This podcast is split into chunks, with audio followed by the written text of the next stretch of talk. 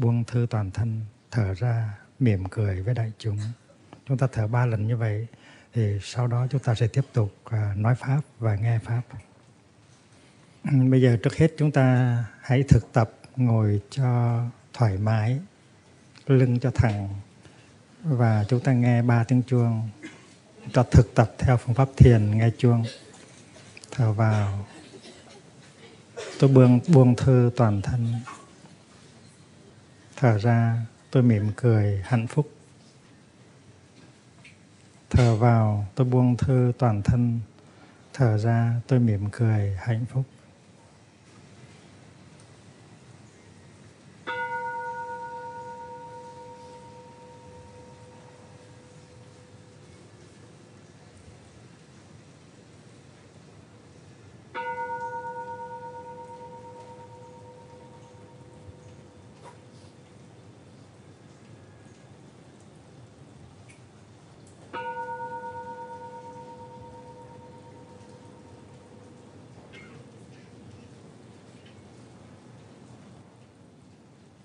Kính thưa đại chúng, cái thời gian mà chúng tôi hoằng pháp ở tại Tây Phương, chúng tôi hay khuyên bảo các Phật tử bên đó, trong mỗi gia đình thiết lập một cái phòng, một cái phòng gọi là phòng thở. Nó giống như là một cái thiền đường hay là một cái chính điện, nhưng mà nó rất nhỏ. Chỉ cần có không gian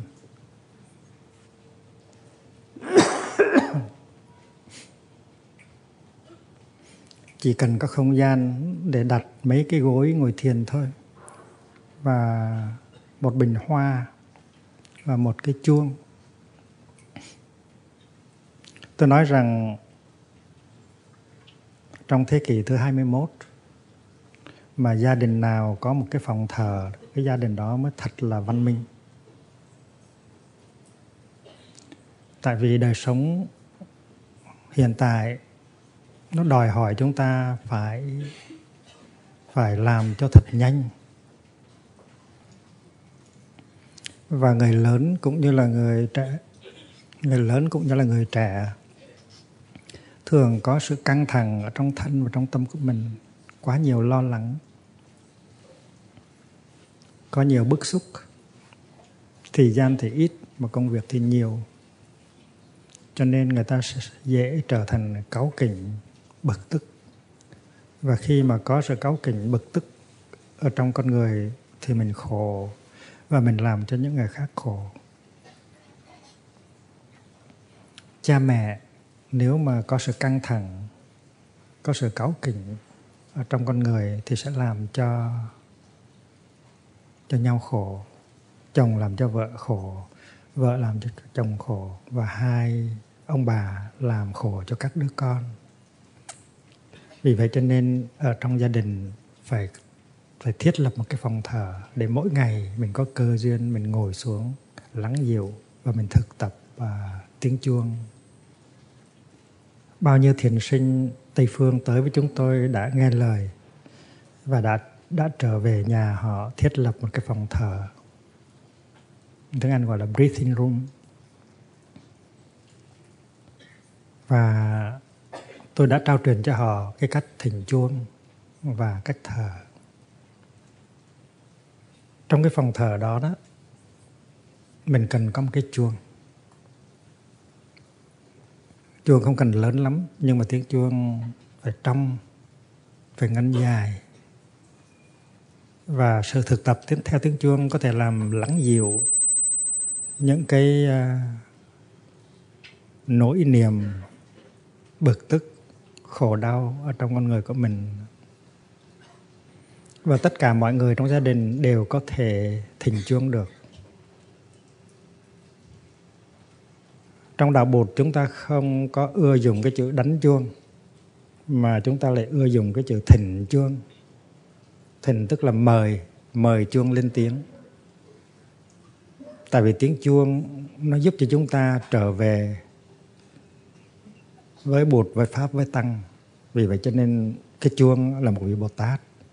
là mình đâu có đánh Bồ Tát được, mình phải thỉnh Bồ Tát thôi. Vì vậy cho nên cái ngôn từ của Phật giáo rất là hay. Thỉnh chuông, chứ không phải là đánh chuông hay là gõ chuông. Tôi hôm nay xin trao truyền cho quý vị cái nghệ thuật thỉnh chuông. Và quý vị tối nay về thực tập thử.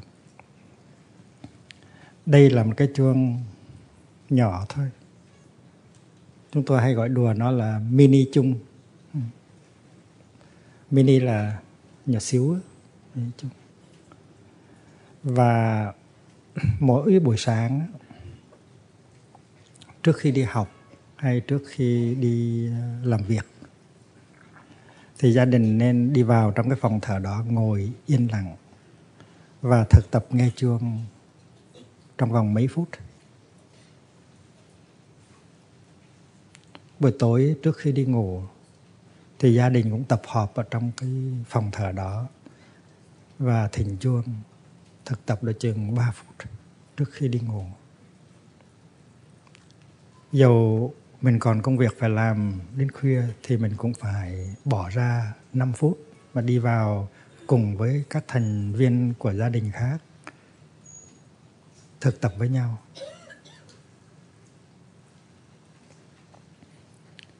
Từ cha mẹ đến con cái, người nào cũng phải biết cái nghệ thuật, cái phương pháp thỉnh chuông.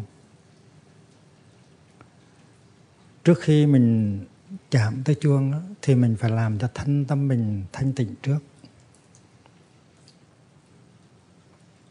Tại vì mình là người tri chung. Thì người bố có thể làm tri chung, người mẹ có thể làm tri chung, con trai có thể làm tri chung, con gái có thể làm tri chung. Ai cũng phải học thỉnh chuông hết. Và vị tri chung phải có tâm thanh tịnh thì cái tiếng chuông mới có giá trị. Và vì vậy cho nên trước khi thỉnh chuông thì mình phải thực tập 3 hơi thở. Nếu là tiếng chuông lớn, nếu là cái chuông lớn đó, thì mình chắp tay lại, mình vái cái chuông, mình xá cái chuông như là xá một vị Bồ Tát. Rồi mình đưa tay phải ra, mình động vào thành chuông và mình bắt đầu tập thở. Và có một bài kệ mà mình phải học thuộc lòng để mà thanh tịnh cái thân tâm trước khi mình xứng đáng là một vị tri chung. Cái bài kệ đó nó có 4 câu. 4 câu đó như thế này: ba nghiệp lắng thanh tịnh, gửi lòng theo tiếng chuông, nguyện người nghe tỉnh thức, vượt thoát nẻo đau buồn. Ba nghiệp lắng thanh tịnh, gửi lòng theo tiếng chuông, nguyện người nghe tỉnh thức, vượt thoát nẻo đau buồn. Và mình thực tập như vậy 3 lần. Và khi mà mình thực tập 3 lần như vậy thì trong tâm mình nó thoải mái, nó nhẹ nhàng. Ba nghiệp lắng thanh tịnh tức là cái thân của mình, cái lời nói của mình và cái ý của mình, gọi là ba nghiệp thân khẩu ý đó. Nó thanh tịnh tức là cái tâm của mình không có nghĩ tới những chuyện khác, chuyện quá khứ, chuyện tương lai, chuyện giận hờn, chuyện lo toan, gọi là ý thanh tịnh. Cái miệng mình không nói những cái điều nó làm cho phân tán. Và cái thân của mình nó ngồi yên tĩnh, thanh tịnh, thì gọi là tam nghiệp thanh tịnh. Tiếng Việt gọi là ba nghiệp lắng thanh tịnh. Trong cái tư thế ba nghiệp lắng thanh tịnh đó thì mình mới gửi trái tim mình đi theo tiếng chuông. Tiếng chuông này không phải là một tiếng đồng khô khan. Tiếng chuông này nó mang theo trái tim của người thực tập. Mà trái tim của người thực tập được thanh tịnh là nhờ cái hơi thở ý thức, hơi thở đi theo cái bài kệ. Cho nên cái bài kệ đó đã được dịch ra nhiều thứ tiếng, tiếng Pháp, tiếng Anh, tiếng Đức. Và hiện bây giờ trên thế giới có hàng triệu người đang thực tập theo cái pháp môn đó của làng Mai. Và làng Mai tức là một cái trung tâm tu học quốc tế ở Tây Phương. và nó có gốc rễ Việt Nam. Ba nghiệp lắng thanh tịnh, gửi lòng theo tiếng chuông, nguyện người nghe tỉnh thức, vượt thoát nẻo đau buồn. Ngày xưa các thầy các sư cô cũng có thực tập hơi thở vào hơi thở ra trước khi thỉnh chuông. Và cái bài kệ ngày xưa là một bài kệ chữ Hán: nguyện thử trung thanh siêu pháp giới, thiết vi u ám tất giai văn, văn trần thanh tịnh chứng viên thông, nhất thiết chúng sinh thành chánh giác. Và bây giờ mình đã có những bài kệ tiếng Việt rất là hay. Chúng ta hiện đại hóa đạo Bụt, mà đạo Bụt Việt Nam càng ngày nó càng trở thành Việt Nam và có tính dân tộc. Thì sau khi quý vị chắp tay xá chuông, vái chuông và đưa tay ra sờ vào chuông và thực tập 3 hơi thở vào, 3 lần thở vào ra theo bài kệ, thì trong tâm mình cố nhân là thanh tịnh. Và trong cái trạng thái thanh tịnh đó, mình thật sự là một vị tri chung. Và lúc đó thì mình mới bắt đầu thỉnh chuông. Nhưng mà nếu quý vị cái chuông nhỏ xíu đó, thì quý vị nâng cái chuông lên trong lòng bàn tay trái, và quý vị quán tưởng rằng cái bàn tay của tôi đây là một cái hoa sen có 5 cành. Và trong lòng cái đóa sen đó nó có một viên ngọc, tức là cái chuông rất là đẹp. Thì nâng cái chuông đó trong lòng bàn tay trái cao vừa cái chân mày của mình, là có sự cung kính. Và mình sẽ thực tập cái bài kệ ba nghiệp lắng thanh tịnh, rồi lòng theo tiếng chuông, trong khi mình nhìn cái tiếng chuông, nhìn cái bàn tay và cái chuông ở trong lòng bàn tay. Thì thực tập xong rồi á, thực tập bài kệ xong rồi đó, thì chúng ta mới lấy cái dùi chuông bằng tay phải nâng lên và chúng ta thức chuông. Cái này gọi là thức chuông. Cái này chưa phải là thỉnh chuông, cái này là thức chuông. Cái này chưa phải là 1 tiếng, cái này chỉ mới có là nửa tiếng thôi. Thức chuông hay là nhấp chuông. Và cái âm thanh đó nó có mục đích là báo hiệu cho những người xung quanh biết là sẽ có một tiếng chuông. Sẽ có một tiếng chuông thực thụ, sẽ có một tiếng chuông tròn đầy. Nó được thỉnh lên. Và để cho mọi người chuẩn bị thân tâm để đón chào tiếng chuông đó. Thành ra cái tiếng thức đó, tiếng nhấp đó, nó có nghĩa là: quý vị ơi, quý vị trong tăng thân ơi, xin quý vị biết rằng sẽ có một tiếng chuông vọng lên để cho quý vị thực tập. Thì xin quý vị ngưng hết tất cả những cái nói năng, những cái suy nghĩ, và quý vị chú tâm vào tiếng chuông. Tại vì trong thiền môn đó, tiếng chuông đó, nó đại diện cho tiếng gọi của Đức Thế Tôn, của Phật, của Bụt. Và tiếng gọi của Đức Thế Tôn gọi chúng ta trở về với cái bản tâm của mình. Tại vì trong đời sống hàng ngày, cái tâm mình cứ rong ruổi, chạy theo cái này, chạy theo cái khác. Chúng ta tự đánh mất mình trong cái sự suy nghĩ, lo lắng, buồn khổ, giận hờn. Và tiếng chuông của Đức Thế Tôn, cái tiếng chuông là tiếng gọi của Đức Thế Tôn gọi chúng ta trở về cái bản tâm thanh tịnh của mình. Và vì vậy cho nên mình phải thỉnh một tiếng, một cái tiếng gọi là thức chuông. Cái tiếng này gọi là tiếng thức chuông. Ở miền Trung gọi là nhấp chuông. Cái tiếng đó nó có cái công năng là báo cho mọi người biết là phải ngưng suy nghĩ, phải ngưng nói năng, phải chuẩn bị để đón chào tiếng gọi của Đức Thế Tôn. Rất là hay. Thì trong chùa chúng tôi thực tập như vậy, mà trong gia đình quý vị cũng thực tập như vậy, không có thua gì. Mỗi khi mà có tiếng chuông là chúng ta ngừng lại hết tất cả mọi sự nói năng, mọi sự suy nghĩ. Chúng ta trở về với hơi thở, thở vào tâm tĩnh lặng, thở ra miệng mỉm cười. Và từ cái tiếng nhấp này, tiếng thức này cho đến tiếng chuông thực thụ, quý vị phải để cho đủ thời gian, phải để thời gian cho người ta chuẩn bị ngưng suy nghĩ, chuẩn bị ngưng nói năng, đưa tâm trở về hơi thở. Và mình phải cho người ta ít nhất là 15 giây hoặc 20 giây để ta chuẩn bị thân tâm mà đón chào tiếng chuông. Tiếng chuông tức là tiếng gọi của Đức Thế Tôn. Quý vị đừng có tưởng là thỉnh chuông là dễ lắm đâu. Nhiều khi phải tập cả 1 năm hoặc 2 năm mới trở thành một cái vị tri chung giỏi.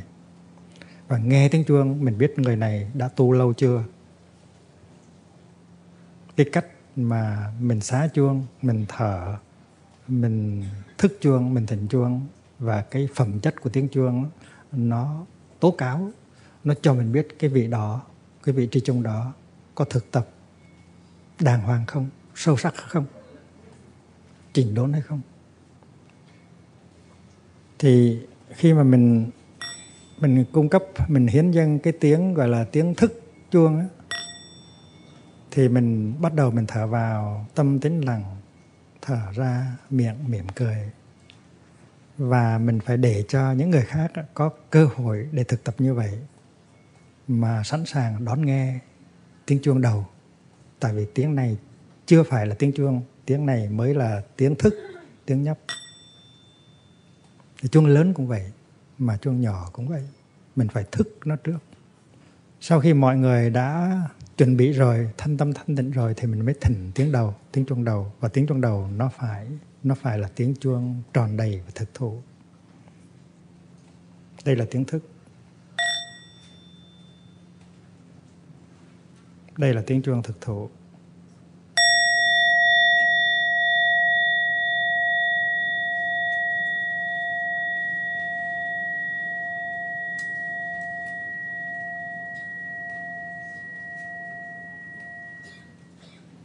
Khi mà tiếng chuông đầu nó vọng lên đó, thì tất cả mọi người đều thực tập theo cái bài kệ này, bài kệ thứ 2.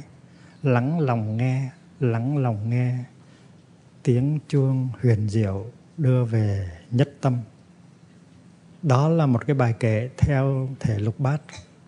Lắng lòng nghe, tức là con đem hết tất cả trái tim của con để con nghe tiếng chuông, cũng như là nghe tiếng gọi của Đức Thế Tôn. Lắng lòng nghe. Cái tâm mình không còn suy nghĩ nữa, không có lo toan, không có tính toán gì nữa hết. Và cái trái tim của mình, cái đầu óc của mình hoàn toàn đi vào tiếng chuông, theo dõi tiếng chuông. Lắng lòng nghe, đó là hơi thở vào. Trong khi mình thở vào thì mình đọc cái câu lục, câu 6 chữ. Và khi mà mình thở ra đó thì mình đọc câu thứ 2, tiếng chuông huyền diệu đưa về nhất tâm.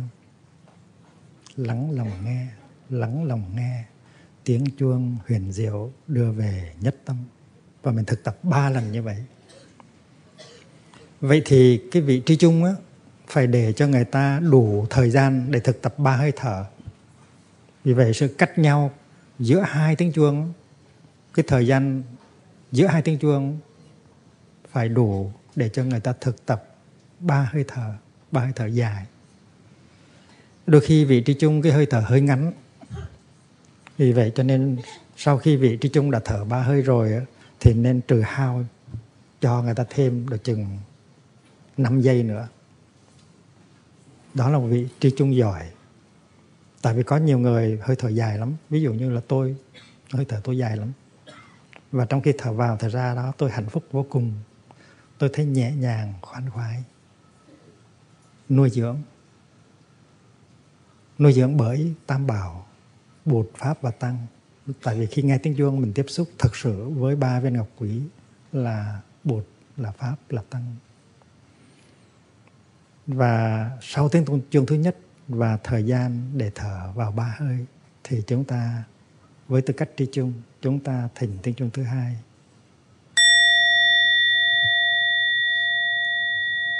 Mời quý vị thực tập đi. Lắng lòng nghe, lắng lòng nghe. Tiếng chuông huyền diệu đưa về quê hương. Đưa về nhất tâm cũng được, mà đưa về quê hương cũng được. Quê hương của mình đó là cái nơi mà chúng ta có thể tiếp xúc được với tổ tiên, ông bà, cha mẹ, với Bụt, với chư vị Bồ Tát. Đó là quê hương. Bây giờ tôi sẽ xin thỉnh tiếng chuông thứ ba. Và sau khi quý vị nghe tiếng chuông thứ ba thì quý vị thực tập. Tất cả chúng ta đều thực tập, xuất gia cũng như tại gia. Chúng ta thực tập rằng thở vào, chúng ta đọc thầm ở trong đầu, lắng lòng nghe, nó có nghĩa là có bạch Đức Thế Tôn, con đang lắng lòng nghe tiếng của Đức Thế Tôn đây. Rồi khi thở ra chúng ta đọc cái câu này thầm lặng trong tim, tiếng chuông huyền diệu đưa về nhất tâm. Nếu quý vị thực tập như vậy 3 lần thì trong người của quý vị thế nào nó cũng khỏe ra, và sự căng thẳng trong thân và trong tâm nó sẽ dịu xuống. Chúng ta cùng thực tập nhé. Lắng lòng nghe, tiếng chuông huyền diệu đưa về nhất tâm.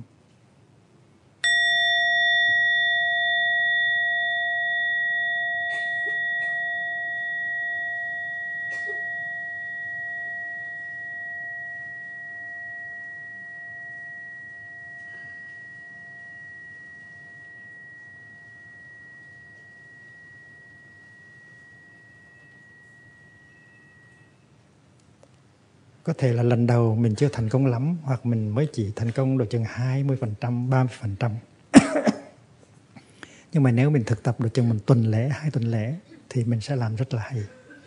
Và chỉ cần nghe 3 tiếng chuông và thở 9 hơi thôi là thấy trong người nó khỏe khoắn, nó nhẹ nhàng hơn nhiều lắm.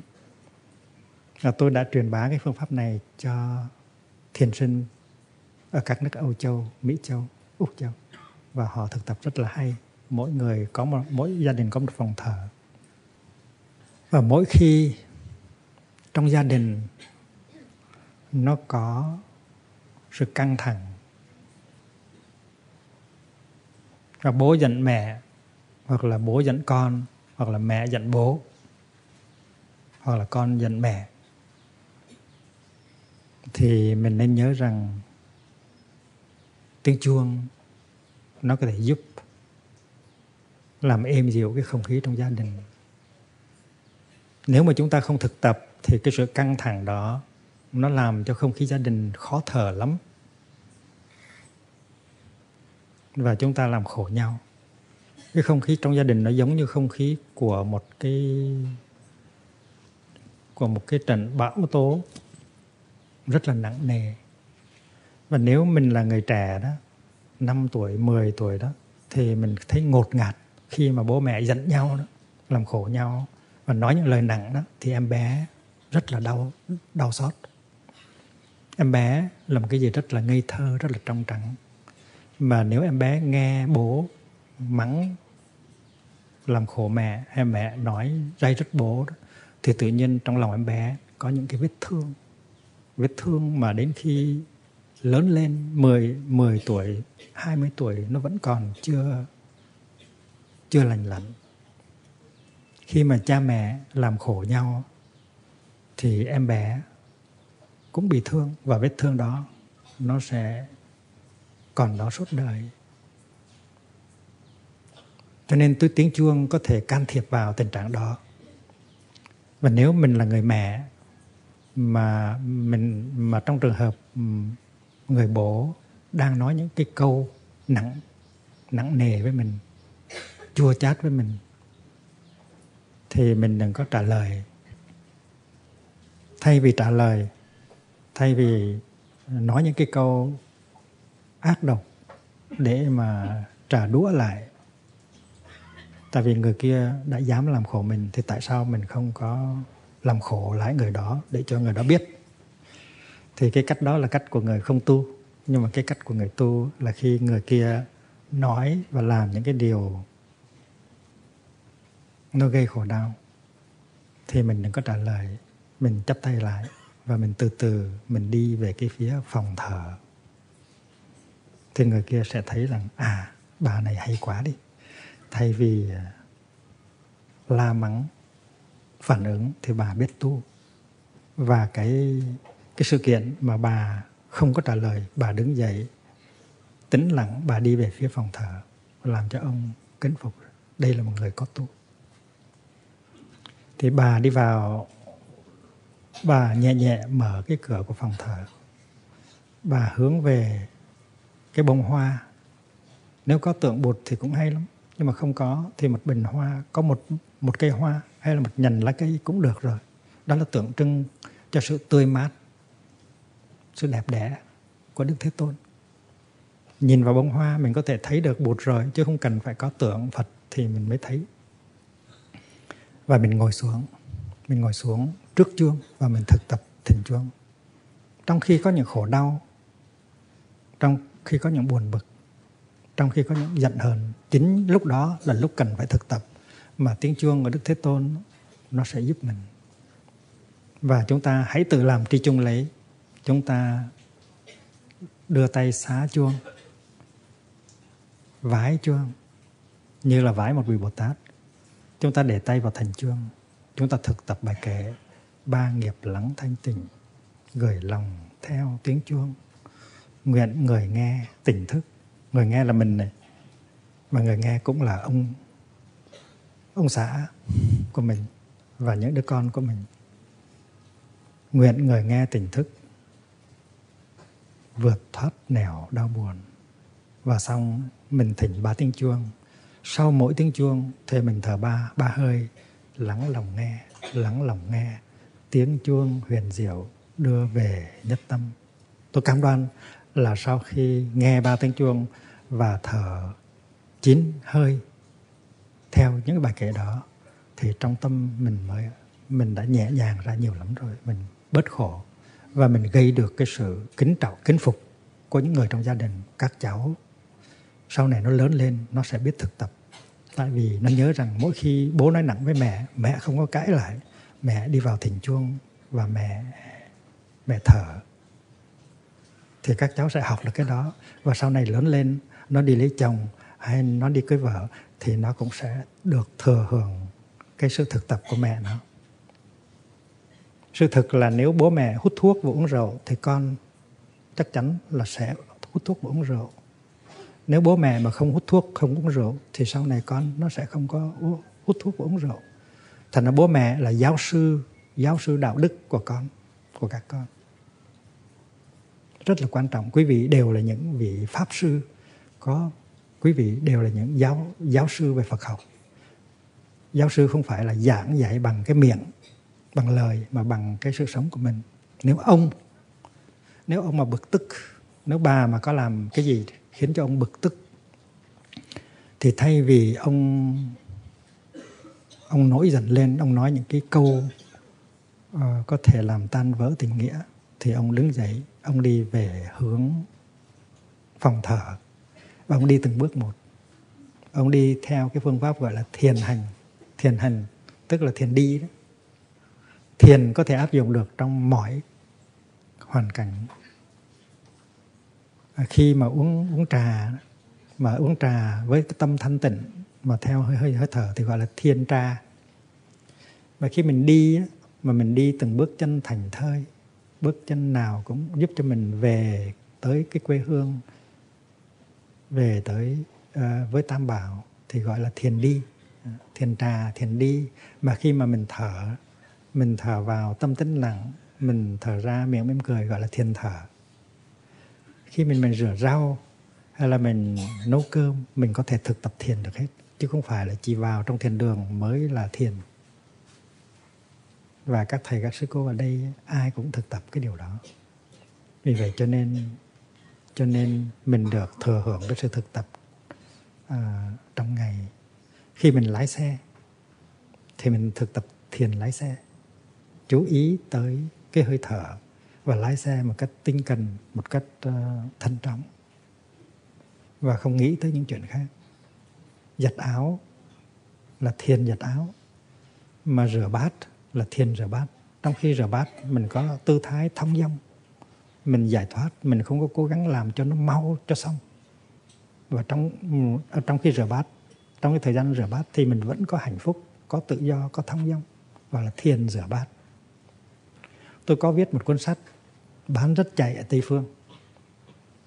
Đó là cuốn Phép Lạ của sự tỉnh thức. Tôi viết năm 1973.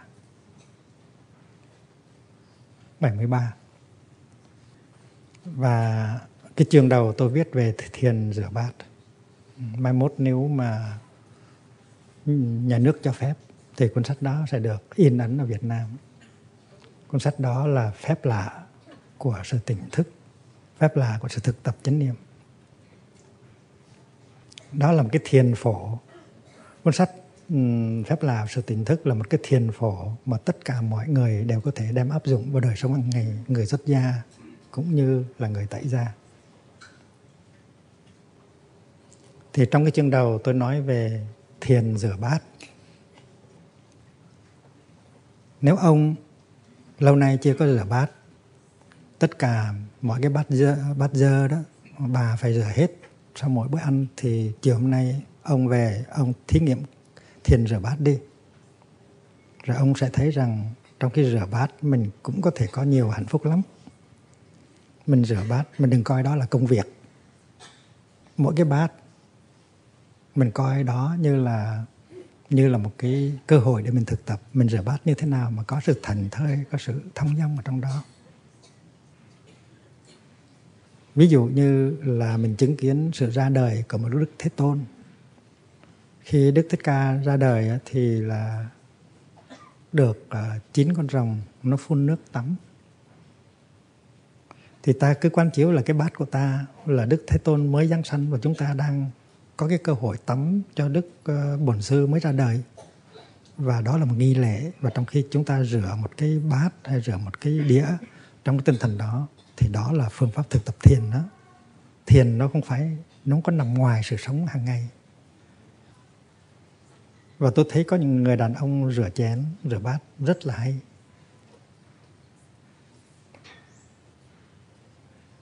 Và rửa bát không phải là chỉ để cho có bát sạch, mà rửa bát là để có hạnh phúc trong khi rửa bát. Còn nếu mình rửa bát mà mình nói rửa cho mau xong đi để làm chuyện khác, thì cái thời gian rửa bát đó nó không có chứa đựng sự sống và cái hạnh phúc. Thành ra các ông tối nay về dành các bà để rửa bát một bữa xem sao. Và nếu ông có mặt đây thì bà đem cái bài pháp thoại này về cho ông nghe. Sẽ có cassette, sẽ có CD đem về để cho ông nghe, ông thực tập. Rửa bát có thể đem lại rất nhiều hạnh phúc.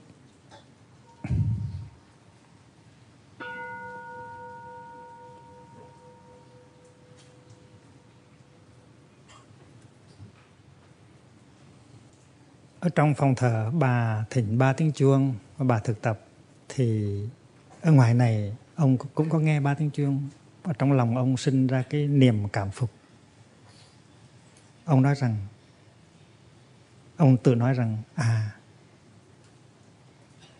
cái người bạn hôn phối của mình là một người giỏi.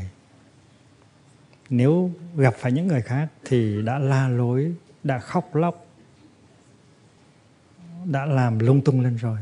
Nhưng đây là một người Phật tử, đây là một người tu theo Đạo Bụt. Cho nên gặp những cái lúc không có như ý, những lúc buồn bực, bà đã không nói năng gì, bà đã không phản ứng gì, mà bà còn đi vào trong đó để thực tập nghe chuông. Đó xứng đáng là một người thầy của mình.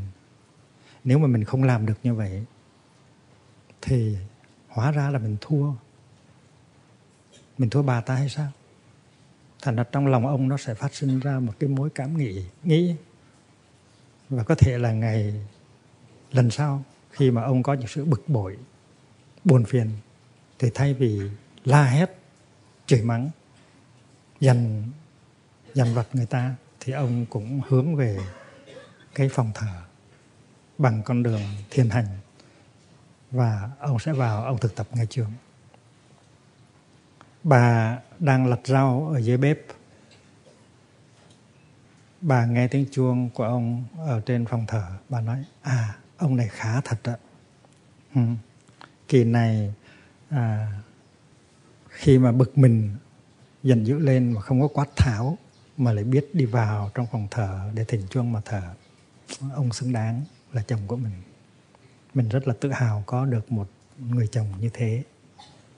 Và hai ông bà người nào cũng kính nể nhau, là tại vì người nào cũng biết thực tập. Thì bà đang lặt rau hoặc là bà đang vo gạo, nhưng mà bà nghe tiếng chuông thì bà nói rằng ông bây giờ ông đang thực tập theo hơi thở. Thì tại sao mình ở dưới bếp mình không có thực tập hơi thở?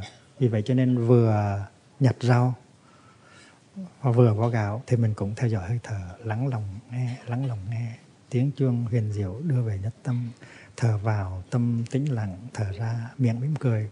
Thành ra ông ở trong phòng thờ ông thực tập, mình ở dưới nhà bếp mình cũng vẫn thực tập như thường. Đó là một cái cảnh tượng rất là đẹp trong gia đình. Đó là cảnh tượng đẹp nhất trong gia đình. Dù quý vị có tiền thật nhiều mà mua những cái bức tranh hàng triệu, hàng tỷ đồng mà treo trong phòng khách, thì cái đẹp của cái bức tranh đó nó không có so sánh được với cái đẹp của hai người đang thực tập ở trong gia đình. Mình biết là có những sự khổ đau, có những sự bực tức mà cả hai đều thực tập, thì cái đó là rất đẹp. Mà cái đó mình không cần mua, cái đó không có tốn tiền. Cái đó mình chỉ cần nghe thầy chỉ dẫn, mình đem về mình thực tập thôi. Và hiện bây giờ đã có những cái cặp vợ chồng họ thực tập như vậy trên thế giới. Họ đã thừa hưởng được giáo lý của Phật giáo Việt Nam. Quý vị có biết không, ở bên Mỹ tôi có tới 150.000 đệ tử thọ giới. Và còn những người theo đọc sách của tôi mà tự tu tập mà không có tới trực tiếp có hàng triệu người. Và điều này cũng đúng với những nước khác ở Tây Phương, ở Âu Châu. Và sách của tôi cũng đã được in ấn đầy đủ ở bên Trung Quốc. Và tôi cũng đã từng đi giảng dạy ở các nước, ở các tỉnh Trung Quốc. Và nhiều người Phật tử Trung Quốc đã được nghe những cái bài pháp thoại như thế này, và nhiều người đã biết thiết lập cái bàn thờ, cái phòng thờ và thực tập theo cái pháp môn này. Tôi rất hạnh phúc hôm nay được ngồi đây tại chùa Bồ Đề và trao truyền cho quý vị cái phương pháp thực tập này. Nó rất đơn sơ nhưng mà nó có thể thay đổi toàn diện cái không khí gia đình của mình. Thì ngồi dưới bếp nhặt rau hay là vo gạo, quý vị cũng thực tập theo cái người ở trong đó, ở trong thiên đường. Và đứa con tuy là nó còn nhỏ, nó mới 7 tuổi hay là 10 tuổi, nó cũng có thể thực tập được. Quý vị có biết không, có những đứa bé nó khổ lắm là tại vì bố mẹ làm khổ nhau. Và khi mà bố mẹ làm khổ nhau thì không khí trong gia đình rất là nặng nề, như là trời đất trước một cơn giông bão.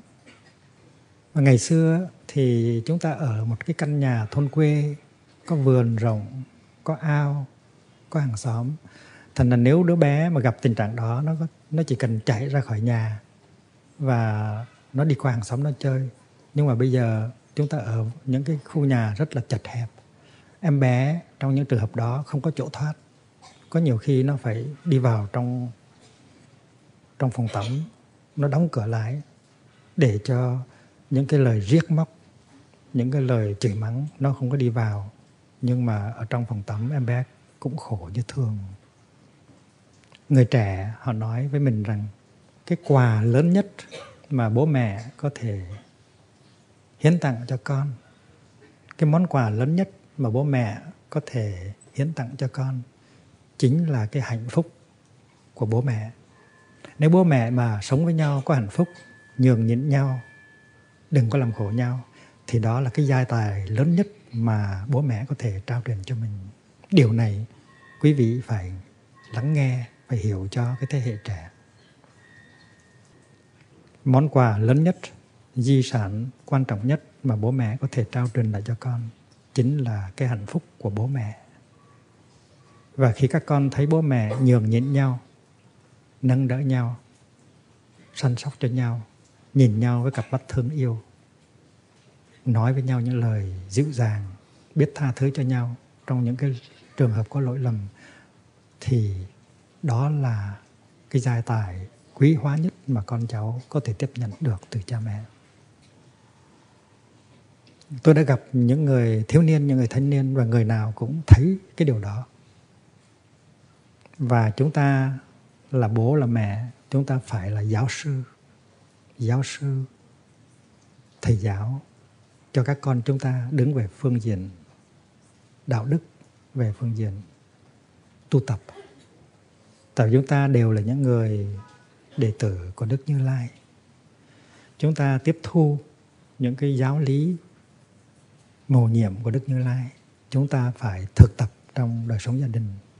Tu không có phải chỉ là tới chùa, dâng hương, dâng hoa và lại bụt. Tu có nghĩa là học hỏi những giáo lý nhiệm màu ở trong kinh và áp dụng được vào trong đời sống hàng ngày. Ở Làng Mai, thường thường là người ta đến tu tập và ở lại một tuần hoặc là 2 tuần hoặc là cả tháng. Và có nhiều người đem hết tất cả gia đình tới để cùng tu tập. Tôi còn nhớ có một cái gia đình đó ở Thụy Sĩ, có rất nhiều con, hình như 6 đứa con, và 2 vợ chồng đều qua tu tập hết. Và họ tu tập và thiền đi này, thiền lại này, thiền ăn cơm này, thiền uống thiền trà này, thiền thở này. Và họ học cái phương pháp nghe chuông, tĩnh lặng, mỉm cười, tha thứ cho nhau. Thì thường thường khi mà đi tới Làng Mai tu tập như vậy thì có sự nâng đỡ của những cái gia đình khác, của những đạo hữu khác. Vì vậy cho nên tu tập ở Làng Mai nó dễ thành công lắm. Và mình đem cái hạnh phúc đó, đem cái hòa điều đó về gia đình của mình. Và thường thường đời sống ở trong gia đình nó thoải mái, nó an lạc, nó nhẹ nhàng. Ít nhất là nó kéo dài được 2-3 tháng. Nhưng mà tại vì ở nhà mình đó, không có nhiều người tu, không có tăng thân lớn, cho nên mình đánh mất sự thực tập từ từ. Đó là xa chùa, xa thầy, xa bản tu. Thì mình chỉ có thể giữ được cái sự thực tập của mình trong vòng vài 3 tháng thôi. Thì có một hôm đó, ở trong gia đình có sự xích mích. Và cả 5 anh em chị em cãi lộn với nhau. Không khí rất là náo nhiệt, rất là căng thẳng. Thì có một em bé nhỏ nhất, nó chỉ mới có 6 tuổi thôi. Nó cảm thấy khổ đau là tại vì anh chị nó đang cãi lộn nhau. Và người nào cũng muốn nói, và 6 người cùng muốn nói một lần. Thành ra nó buồn khổ lắm. Nhưng mà cái hôm đó tự nhiên nó nhớ tới cái chuông. Ở trên bàn Phật đó, có một cái chuông nhỏ. Và nó len lén, nó tới gần bàn Phật. Và nó nhấc cái chuông xuống. Và nó thỉnh chuông. Tự nhiên tất cả mọi người nghe tiếng chuông dừng lại hết. Không có ai nói năng gì nữa hết. Là tại vì cái sự thực tập này họ đã quen tại chùa rồi. Và vì vậy cho nên khi mà nghe tiếng chuông là mọi người đều ngưng lại, ngưng nói năng, ngưng suy nghĩ và trở về với hơi thở. Cái đó họ đã được thực tập tại Làng Mai rồi trong vòng 3 tháng. Và vì vậy cho nên khi mà nghe tiếng chuông mọi người đều im lặng lập tức. Và không khí trong gia đình trở thành ra rất là thanh tịnh. Và sau khi mọi người im lặng và thở 3 hơi rồi, thì mọi người nhìn ra cái người thỉnh chuông là em bé nhỏ nhất. Và tất cả mọi người ở trong gia đình đều phá lên cười và thấy rõ ràng rằng là mới có 3 tháng mà mình đã đánh mất sự thực tập, mình tiếp thu từ Làng Mai. Vì vậy cho nên mình là em bé, mình cũng có thể làm tri chung, mình cũng có thể giúp cho bố mẹ và các anh chị trở về với sự thực tập rất là hay. Em bé đó bây giờ lớn lên, thành lập gia đình rồi. Tôi có trao truyền cho các thiếu nhi Tây Phương, tại vì ở tại đảo Tràng Mai Thôn bên Pháp á, mỗi mùa hè mình mở cửa để tiếp đón thiền sinh từ các nước tới. Và mỗi năm chúng tôi kiểm kê cái số lượng các quốc gia mà có mặt tại làng Mai để thực tập. Thì thường thường á, là từ 40 quốc gia trở lên. Nước Đức, nước Pháp, nước Anh, nước Ý, nước Đan Mạch, nước Thụy Điển, nước Ấn Độ. Và mình có chương trình cho các em bé và cho thanh niên. Và đạo tràng của chúng tôi á, đại đa số là người trẻ tuổi và người trí thức. Các giáo sư đại học, các bác sĩ, các giáo sư, các sinh viên đông lắm. Thì người nào cũng học cái phương pháp nghe chuông, thỉnh chuông. Có một ông linh mục Công giáo, có rất nhiều người Công giáo tới tu tập, xuất gia cũng như tại gia, và họ rất là quý chuộng cái phương pháp thiền của làng Mai. Trong một cái buổi thiền trà thì ông linh mục lên tiếng như thế này: bạch thầy, chúng tôi rất là hâm mộ cái pháp môn của làng Mai, cái phương pháp tu chánh niệm. Vậy thì ngày mai tôi đã phải trở về Hoa Kỳ rồi, làm sao tôi có thể tiếp tục được cái phương pháp tu học này? Thì tôi mới trả lời: ở bên đó nhà thờ có chuông không? Dạ có. À, vậy thì quý vị hãy nên thực tập tiếng chuông đi. Mỗi khi mà tiếng chuông nhà thờ được vọng lên đó, được thỉnh lên đó, thì vị linh mục cũng như là tất cả các con chiên đều phải ngưng nói năng, ngừng suy nghĩ và lắng nghe tiếng chuông. Thực tập lắng lòng nghe tiếng chuông huyền diệu đưa về nhất tâm. Linh mục làm được không? Thì vị linh mục nói được chứ. Thì tiếng chuông nhà thờ cũng như tiếng chuông chùa thôi. Ở bên đó quý vị có uống trà, uống cà phê hay không? Khi mỗi chủ nhật tín đồ quy tụ lại thì quý vị nghe giảng, làm lễ, nhưng mà quý vị có thì giờ để ngồi xuống để uống trà, uống cà phê không?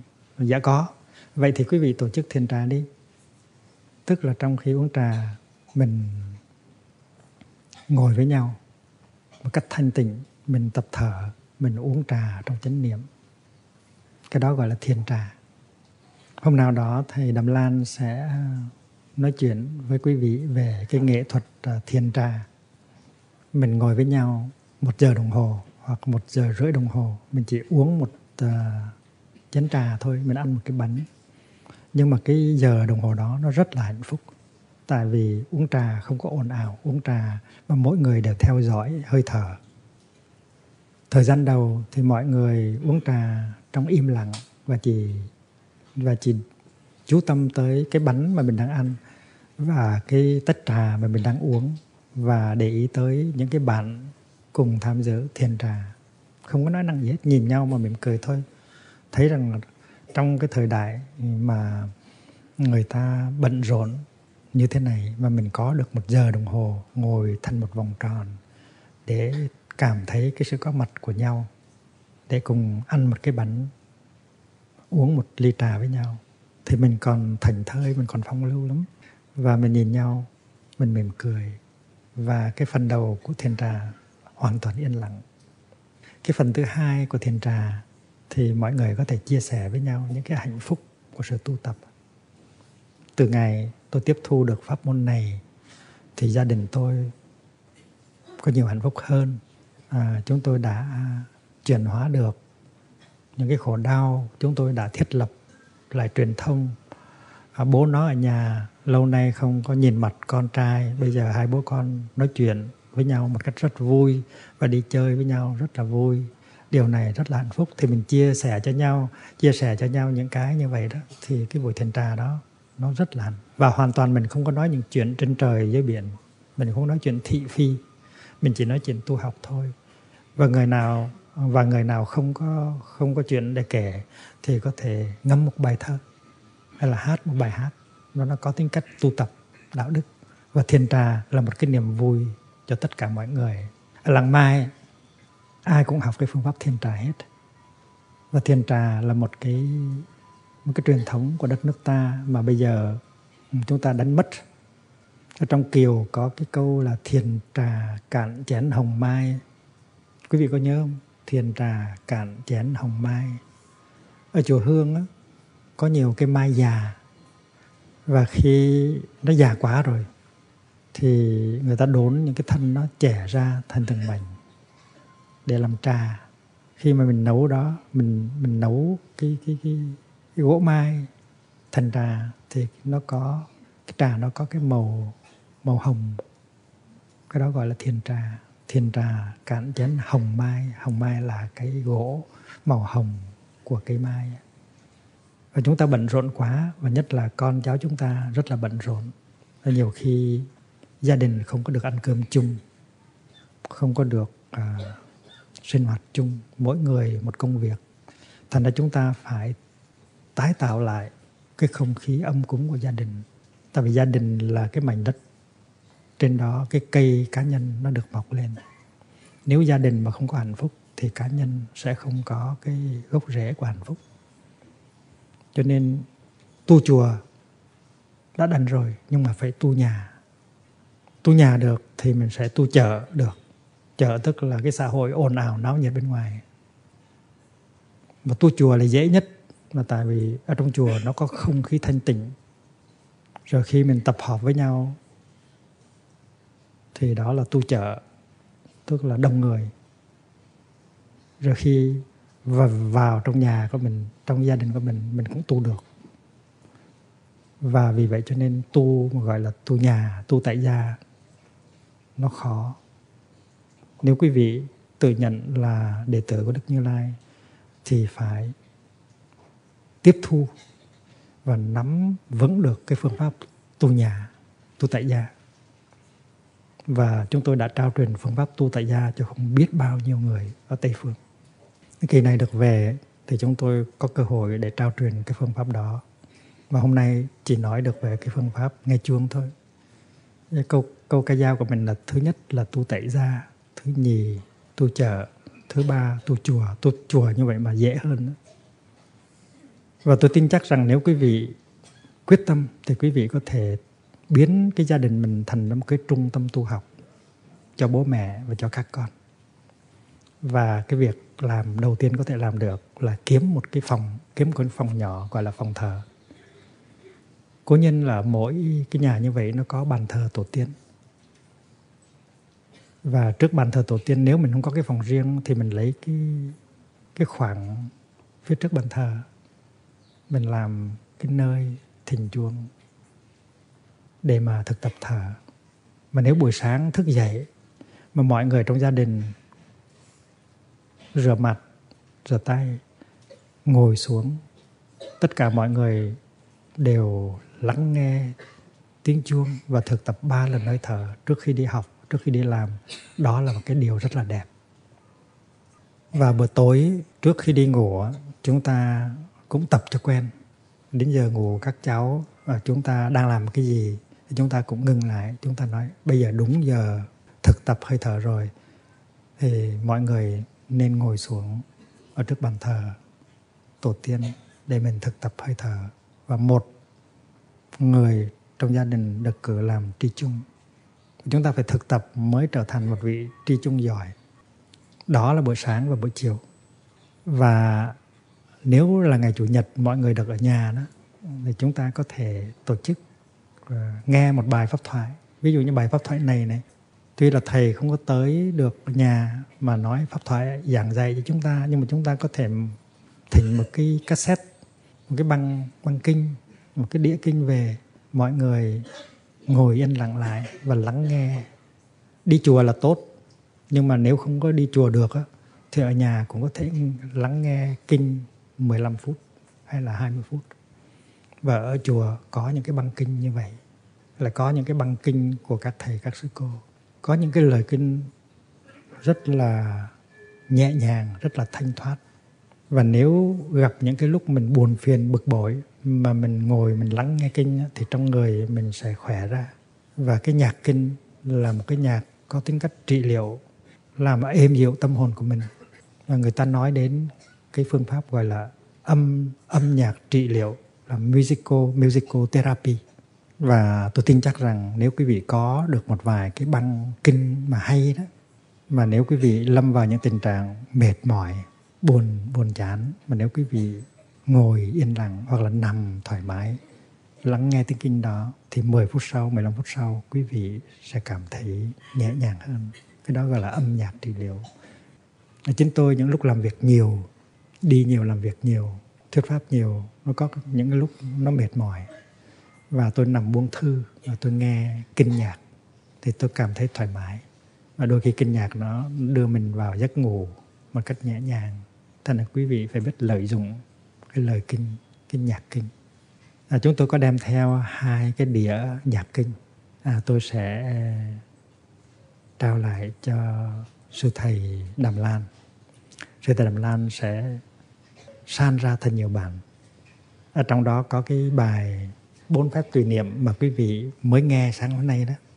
Và nếu quý vị thỉnh về nhà để lắng nghe những cái lúc mình mệt mỏi, buồn bực, thì quý vị sẽ thấy cái hiệu quả của kinh nhạc Phật giáo như thế nào. Cái người mà phổ nhạc những cái bài kinh đó là ông nhạc sĩ Anh Việt. Ngày xưa toàn làm nhạc tình không. Bên ấy ngày xưa vấn vương người đi đó, nhạc sĩ Anh Việt đó, thì bây giờ ông đã tu rồi. Vì vậy cho nên ông đã phổ nhạc những cái bài kinh rất là hay. Lát nữa thầy Lan nên nhớ nhắc để tôi đưa hai cái đĩa kinh nhạc đó. Do chính tôi chọn lọc, tại vì có tới 4 đĩa, nhưng mà tôi chọn lại những cái bài hay nhất để làm thành 2 đĩa. Bây giờ chúng ta hãy nghe một tiếng chuông và chúng ta thực tập cho nó khỏe trước khi chúng ta nghe tiếp. Lắng lòng nghe tiếng chuông huyền diệu đưa về nhất tâm.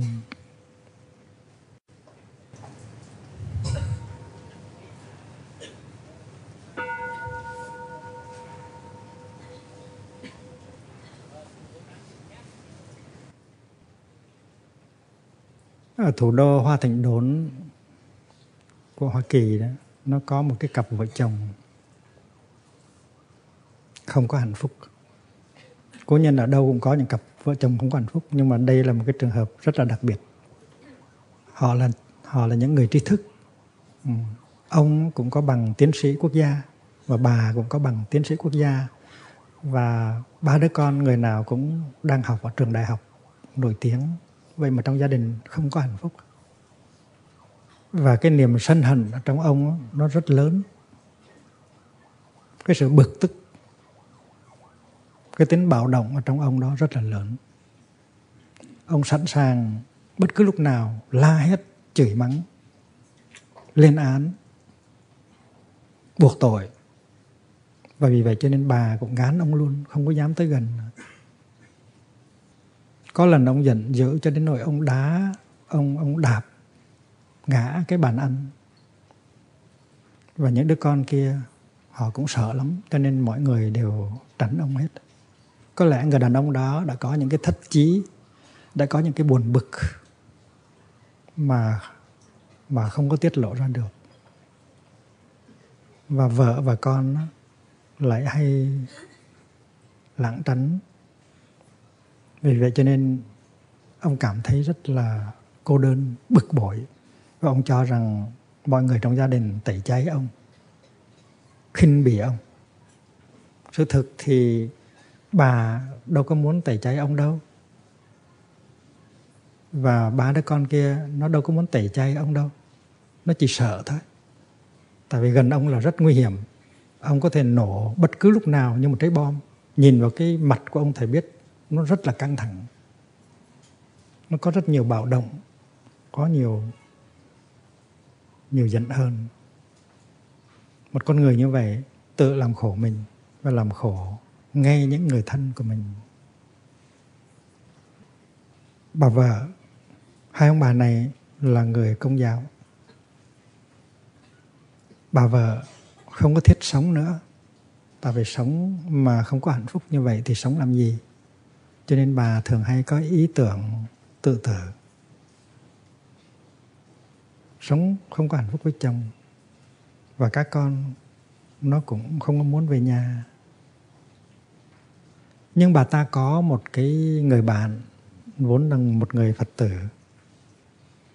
và mỗi khi đau khổ nhiều quá đấy, thì bà ta tới tâm sự với người bạn Phật tử đó. Và người bạn Phật tử đó khuyên nhủ bà để cho bà đừng có tự tử. Và người bạn đó muốn giúp bà để bà có thể thực tập được. Nhưng mà bà là một người Công giáo quá khích. Bà nghĩ rằng mình là người Công giáo thì đâu có được quyền thực tập theo những cái phương pháp đạo Bụt, đạo Phật. Thì bà Phật tử nói rằng: "Này chị ơi, thầy của em có giảng một cái bài hay lắm. Tức là cái bài nghệ thuật gỡ bom, nghệ thuật gỡ bom. Ông nhà là một trái bom, có thể nổ bất cứ lúc nào. Thì thầy em đã giảng một cái bài về cái phương pháp giúp người kia gỡ được cái trái bom. Thì chị nghe cái bài thuyết pháp này đi, và chị sẽ biết cái phương pháp để có thể giúp ông giải tỏa những cái nỗi khổ niềm đau ở trong ông." Nhưng mà bà bạn Công giáo thì vẫn cố chấp như thường, vẫn nói rằng mình là người Công giáo mà mình nghe thuyết pháp Phật giáo chắc là có tội. Và vì vậy cho nên bà cứ từ chối. Thì cái bữa đó bà thất chí quá rồi, bà muốn tự tử thật, tự tử thật. Thì trước khi tự tử, bà điện thoại cho cái bà bạn Phật giáo, bà nói: "Chị ơi, em sẽ tự tử. Nỗi trong ngày hôm nay em không có thể chịu đựng nỗi được rồi, nỗi nữa rồi." Thì bà Phật tử mới nói rằng: "Tự tử thì tự tử, nhưng mà trước hết phải tới thăm em trước. Tại vì chị nói là em là người bạn thân nhất trong đời của chị mà. Thì trước khi tự tử, chị tới thăm em một chút. Nếu xe ông lấy đi rồi thì chị lấy taxi." Và cái bà bạn Công giáo đó mới lấy taxi đi về người bạn Phật tử. Thì họ ngồi trong cái phòng khách, và người bạn Phật tử nói rằng: "Này chị nghe đây. Chị nói là em là người bạn duy nhất ở trong đời của chị. Vậy mà cái điều yêu cầu duy nhất của em chị không có chấp nhận, thì em đâu có phải là người bạn thật sự của chị đâu. Em chỉ yêu cầu chị có một việc thôi, là nghe cái bài giảng này của thầy em." Thì cái bà Công giáo đó mới nghĩ rằng chắc cũng sao, trước mình thế nào mình cũng chết rồi, thì mình chiều người này nghe cái băng cassette này cũng sao. Đôi khi mình nghe chừng vài ba phút thôi cũng được. Thì bà mới nói: "OK, băng cassette đâu, đưa ra tôi nghe." Giống như để trả nợ vậy đó. Thì khi mà mở cái cuốn băng cassette ra đó, thì bà nghe những cái giáo lý về phương pháp gỡ bom cho một người. Tại vì cái người nào mà có quá nhiều những cái khổ đau, những cái bạo động, những cái giận hờn trong người, thì người đó nó giống như trái bom, và ai cũng sợ hãi, ai cũng xa lánh. Thì phương pháp của Đức Thế Tôn rất là mầu nhiệm, có thể giúp gỡ được cái trái bom trong con người đó, để người đó trở thành một cái người nhẹ nhàng, mình có thể thông cảm được. Bà bạn Phật tử để cho bạn một mình thoải mái ở trong phòng khách, và bà rút lui. Thì bà bạn Công giáo mới bắt đầu nghe, và ngay từ những phút đầu bà đã bị hấp dẫn bởi cái bài pháp thoại. Tại bài pháp thoại nói đúng vào cái tâm trạng và hoàn cảnh của bà. Trong cái bài pháp thoại đó, bà học được rất là nhiều. Bà học được rằng mình tưởng rằng mình là nạn nhân của người kia, chỉ có người kia mới làm khổ mình. Nhưng mà sự thật, nhìn cho kỹ thì mình cũng đã làm khổ người kia. Khi mà cái khổ đau nó xảy ra thì không phải cái trách nhiệm là của một bên, bên kia cũng có một phần nào trách nhiệm. Nếu ông đã làm khổ bà thì bà cũng đã làm khổ ông. Bà đã có lúc cay chua, đắng chát, buộc tội ông, chứ không phải là chỉ một mình ông như vậy. Mỗi khi ông làm khổ bà thì bà đau khổ và bà muốn cho bớt khổ, cho nên bà dằn vặt ông trở lại, bà nói là những cái câu rất là nặng. Và hai người tưới tẩm hạt giống khổ đau và giận hờn trong nhau. Và vì vậy cho nên mình phải giác ngộ cái điều giác ngộ đầu tiên là trách nhiệm ở phía hai bên chứ không phải là một bên. Thì bà thấy rất rõ rằng trong 5-6 năm vừa qua bà cũng dữ với ông lắm. Bà đã nói những câu rất là chua chát, những cái câu có tính cách buộc tội, trách móc. Khi hai mà người mới lấy nhau thì người nào cũng nói với nhau bằng cái giọng rất là ngọt ngào, ngọt sớt. Nhưng mà làm ăn sao đó mà từ từ cái ngọt đó nó biến thành cái chua. Ban đầu thì nói là nếu không có anh thì làm sao em sống được trên cõi đời này.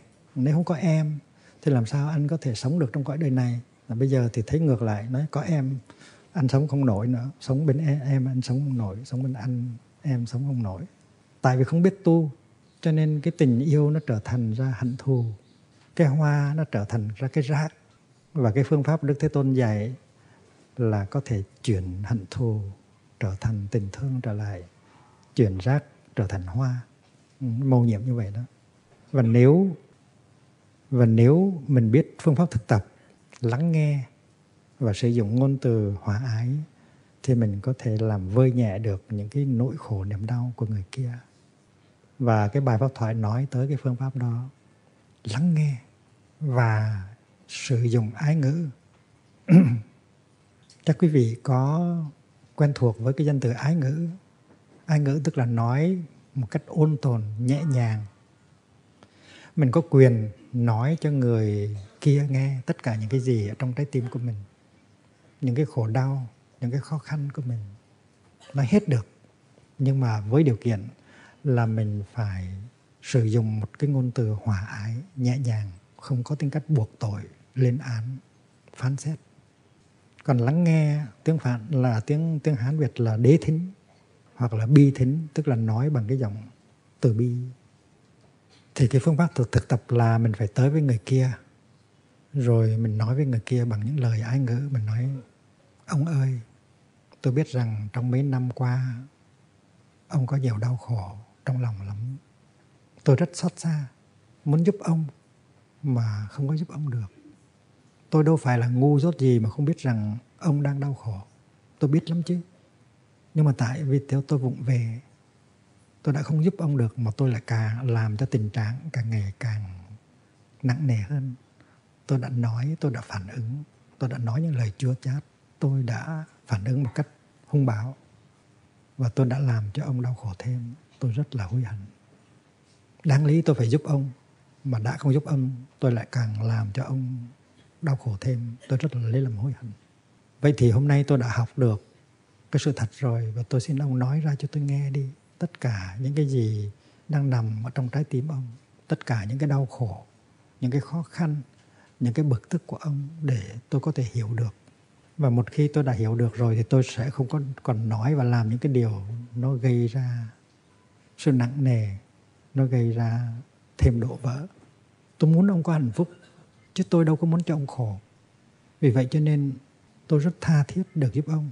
Tôi tha thiết được học hỏi để tôi đừng có lặp lại những cái vụng về, những cái sai lầm của tôi nữa. Mà nếu ông không có giúp tôi thì làm sao tôi làm được chuyện đó? Ông hãy thương tôi, ông hãy nói cho tôi nghe tất cả những cái khó khăn, những cái khổ đau, những cái bực bội của ông cho tôi nghe. Và tôi đã làm được, tôi đã làm những cái điều gì, nói những điều gì đã làm cho ông khổ đau. Ông nói cho tôi nghe để trong tương lai tôi sẽ không có nói như vậy nữa, tôi không làm như vậy nữa. Đó là nội dung của câu nói đầu. Và phải nói một cách ôn tồn, nhẹ nhàng. Cái đó gọi là ái ngữ. Mình có tứ nhiếp pháp đó, bố thí, ái ngữ, lợi hành và đồng sự đó. Ái ngữ là cái thứ hai. Mình là Phật tử thì mình phải làm thôi. Và nếu mà người kia cảm động được thì người kia sẽ sẵn sàng nói cho mình nghe. Trong thế giới chúng ta có biết bao nhiêu người chứa chất những cái nỗi khổ niềm đau trong tâm nhưng mà không có cơ hội để nói ra được. Vì vậy cho nên nó bị bế tắc. Và cái đau khổ đó nó đi vào, nó tàn phá. Và trong xã hội nó có những cái vị làm cái nghề trị liệu tâm lý, bác sĩ trị liệu tâm lý. Họ phải thực tập lắng nghe để hiểu được những cái nỗi khổ niềm đau của người thân chủ và giúp cho người đó thoát ra được. Và vì vậy cho nên các bác sĩ tâm lý trị liệu họ phải học cái phương pháp lắng nghe. Tôi đã từng mở những khóa tu cho các bác sĩ tâm lý trị liệu ở Âu Châu, ở Mỹ Châu. Và tôi nhận thấy rằng có nhiều ông bác sĩ tâm lý trị liệu, có nhiều bà bác sĩ tâm lý trị liệu cũng có quá nhiều khổ đau trong lòng. Và nhiều khi họ lắng nghe cái khổ đau của họ cũng chưa được. Thì làm sao mà lắng nghe khổ đau của người khác cho được. Tôi nghĩ là một cái vị bác sĩ tâm lý trị liệu giỏi nhất trên thế gian này là Bồ Tát Quan Thế Âm. Ngài có khả năng lắng nghe. Chúng tôi gọi Ngài là Đức Bồ Tát Lắng Nghe Quan Thế Âm. Lắng nghe tức là nghe với tâm từ bi. Trong khi nghe, mình phải duy trì cái năng lượng từ bi ở trong trái tim của mình. Và cái năng lượng từ bi ở trong mình nó sẽ bảo hộ mình. Tại vì người kia trong khi nói, có thể nói một cách rất là chua chát, có tính cách buộc tội, lên án. Và nếu mình không có từ bi trong trái tim thì mình nghe không được. Nghe được 5 phút thì mình đã thấy cái cơn giận ở trong mình nó trào lên rồi. Và mình đã muốn trả đũa rồi. Và cái đó chưa phải là lắng nghe. Dẫu mình có cái ý chí lắng nghe đi nữa, nhưng mà mình không có khả năng lắng nghe. Ý chí lắng nghe là một chuyện, mà khả năng lắng nghe mà là chuyện khác. Tại vì người kia trong khi nói ra có thể nói ra những cái có thể buộc tội, có thể chua chát, có thể giận hờn, và nhất là sẽ nói ra sẽ chứng tỏ rằng mình có rất nhiều tri giác sai lầm, hiểu lầm nhiều lắm. Và mình ngồi nghe, nếu mình không phải là người tu, mình ngồi nghe không được. Mình có khuynh hướng muốn cắt lời người kia, mình nói rằng người kia sai rồi, mình sửa lưng cái người đó. Và nếu quý vị muốn thực tập cái hành lắng nghe của Đức Quan Âm thì quý vị phải thực tập hơi thở, nghe tiếng chuông, và thực tập cái phương pháp gọi là bi thính, và duy trì được cái lòng từ bi ở trong trái tim. Nói rằng ngồi nghe người kia, mình chỉ có một mục đích thôi, là giúp cho người kia cái cơ hội để mà nói ra những cái gì uất ức trong trái tim. Phải nhớ cái điều đó. Nghe là để giúp cho người ta bớt khổ. Nói ra được thì bớt khổ. Mà từ trước đến nay chưa có ai có khả năng lắng nghe, cho nên nỗi khổ niềm đau nó vẫn còn y nguyên ở trong lòng. Và cố nhiên trong khi lắng nghe, mình có thể thấy được rằng người kia có nhiều tri giác sai lầm quá. Tri giác sai lầm về chính người kia và tri giác sai lầm về mình. Nhưng mà mình nhất định không có trả lời. Mình chỉ nghe thôi. Và mình nghe. Và trong khi mình nghe, mình có thể nói tội nghiệp chưa, vậy mà em không biết, vậy mà tôi không biết. Và cứ nói một câu đó thôi, không có được nói câu khác. Nói để mà khuyến khích người kia nói ra được hết tất cả những cái gì trong lòng. Thì những chất độc ở trong tâm nó đi ra rất là nhiều. Người đó sẽ khỏe. Cái phương pháp đó là mình học được từ Đức Quan Thế Âm. Và sau khi nghe thì mình nghe xong thì mình nói rằng em cảm ơn anh đã nói cho em nghe tất cả những điều đó. Đã nói ra những cái sai lầm, những cái vụng về của em. Em xin hứa là trong những ngày kế tiếp em sẽ suy nghĩ quán chiếu về những cái đó. Rồi em sẽ trình bày lại anh. Mình nói như vậy. Thì 3-4 hôm sau mình có thể gặp người đó. Và mình trong những cái lúc mà nhẹ nhàng mà dễ chịu á, thì mình tìm cách mình cung cấp cho người đó một vài cái tư liệu, một vài cái dữ kiện để giúp cho người đó điều chỉnh lại cái nhận thức của người đó. Anh này, Hôm trước anh nói về cái chuyện đó mà. Thì theo em thì cái sự thực nó xảy ra như thế này này. Rồi mình kể cho người đó một vài, mình đưa cho người đó một vài cái dữ kiện, một vài cái sự thật để chỉ giúp cho người đó mai mốt điều chỉnh lại cái nhận thức của mình. Chính vì nhận thức sai lầm của mình cho nên mới phát sinh ra cái sự giận hờn và trách móc. Nhưng mà đừng có đưa ra nhiều sự thực quá, sợ người kia tiếp thu không có nổi. Đưa ra một ít thôi, như là cái công tử út đó, nhỏ giọt xuống thôi. Thì liên tục như vậy trong nhiều ngày thì người kia sẽ nhận được những cái dữ kiện, những cái tài liệu, những cái thông tin để người kia có thể điều chỉnh lại được cái nhận thức của mình. Và nếu trong khi lắng nghe và mình thấy được mình có những cái vụng về, mình có những cái tri giác sai lầm, thì mình phải lập tức xin lỗi người kia. Thế nào mình cũng còn vụng về, mình cũng có sai lầm, mình còn là phàm mà, mình chưa là thánh. Thế nào mình cũng có những vụng về, sai lầm. Thì mình phải nói cho người kia nghe là em rất hối hận. Em đã nói một cái câu như vậy. Tại vì em còn có si mê. Em đã làm cái điều đó. Và nếu mình là người đàn ông thì mình cũng nói được như vậy. Anh rất là hối hận. Anh xin lỗi em. Anh đã nói những cái lời không dễ thương. Anh đã buộc tội em một cách không có công bình. Lắng nghe nó giúp cho người kia bớt khổ. Nó giúp cho mình điều chỉnh lại được những cái tri giác sai lầm của mình. Cái bạn công giáo đó nghe cái cuốn băng từ đầu tới cuối 1 giờ rưỡi. Và trong cái thời gian 1 giờ rưỡi đó, bà chuyển hóa trong tâm rất là nhiều. Bà thấy được bà gánh một phần trách nhiệm lớn. Bà nghĩ rằng không phải bà là nạn nhân của ông, mà ông cũng là nạn nhân của bà. Thành bà cương quyết trở về để thực tập lắng nghe và ái ngữ. Ở trong lòng bà nó phát sinh ra một cái năng lượng mới, một cái ý chí mới muốn về gỡ bom cho ông. Và bà nói với bà bạn Phật tử là: chị, em sẽ về, em sẽ thực tập theo những điều này, em sẽ gỡ bom cho chồng em. Thì bà Phật tử nói: chị ơi, chưa được đâu. Chị phải tập luyện một thời gian mới làm được. Chị phải tập luyện cái phương pháp thở, phương pháp nghe chuông, phương pháp đi thiền để làm cho cái tâm vắng lặng lại, yên tĩnh lại. Tại vì nếu chưa thực tập thì ban đầu chỉ có thể lắng nghe được 5-7 phút. Nhưng mà đến khi ông nói dùng cái ngôn từ rất là chua chát, rất là có tính cách buộc tội lên án, thì cái giận dữ của chị nó sẽ đi lên và chị đánh mất cái sự thực tập lắng nghe. Thành ra em khuyên chị chưa nên bắt đầu sự thực tập đó. Chị phải thực tập trước. Thầy của em bên Pháp á, sắp qua rồi. Và thầy em sẽ mở 2 khóa tu ở đây. 1 khóa bằng tiếng Việt, một khóa bằng tiếng Pháp, mỗi khóa 7 ngày. Thì xin chị ghi tên vào một trong 2 khóa tu đó. Mà dầu khóa tu tiếng Việt thì chị cũng có thể tham dự được. Tại vì luôn luôn có một thầy hay một sư cô dịch ra những cái bài pháp thoại ra tiếng Anh cho chị, ra tiếng Mỹ cho chị.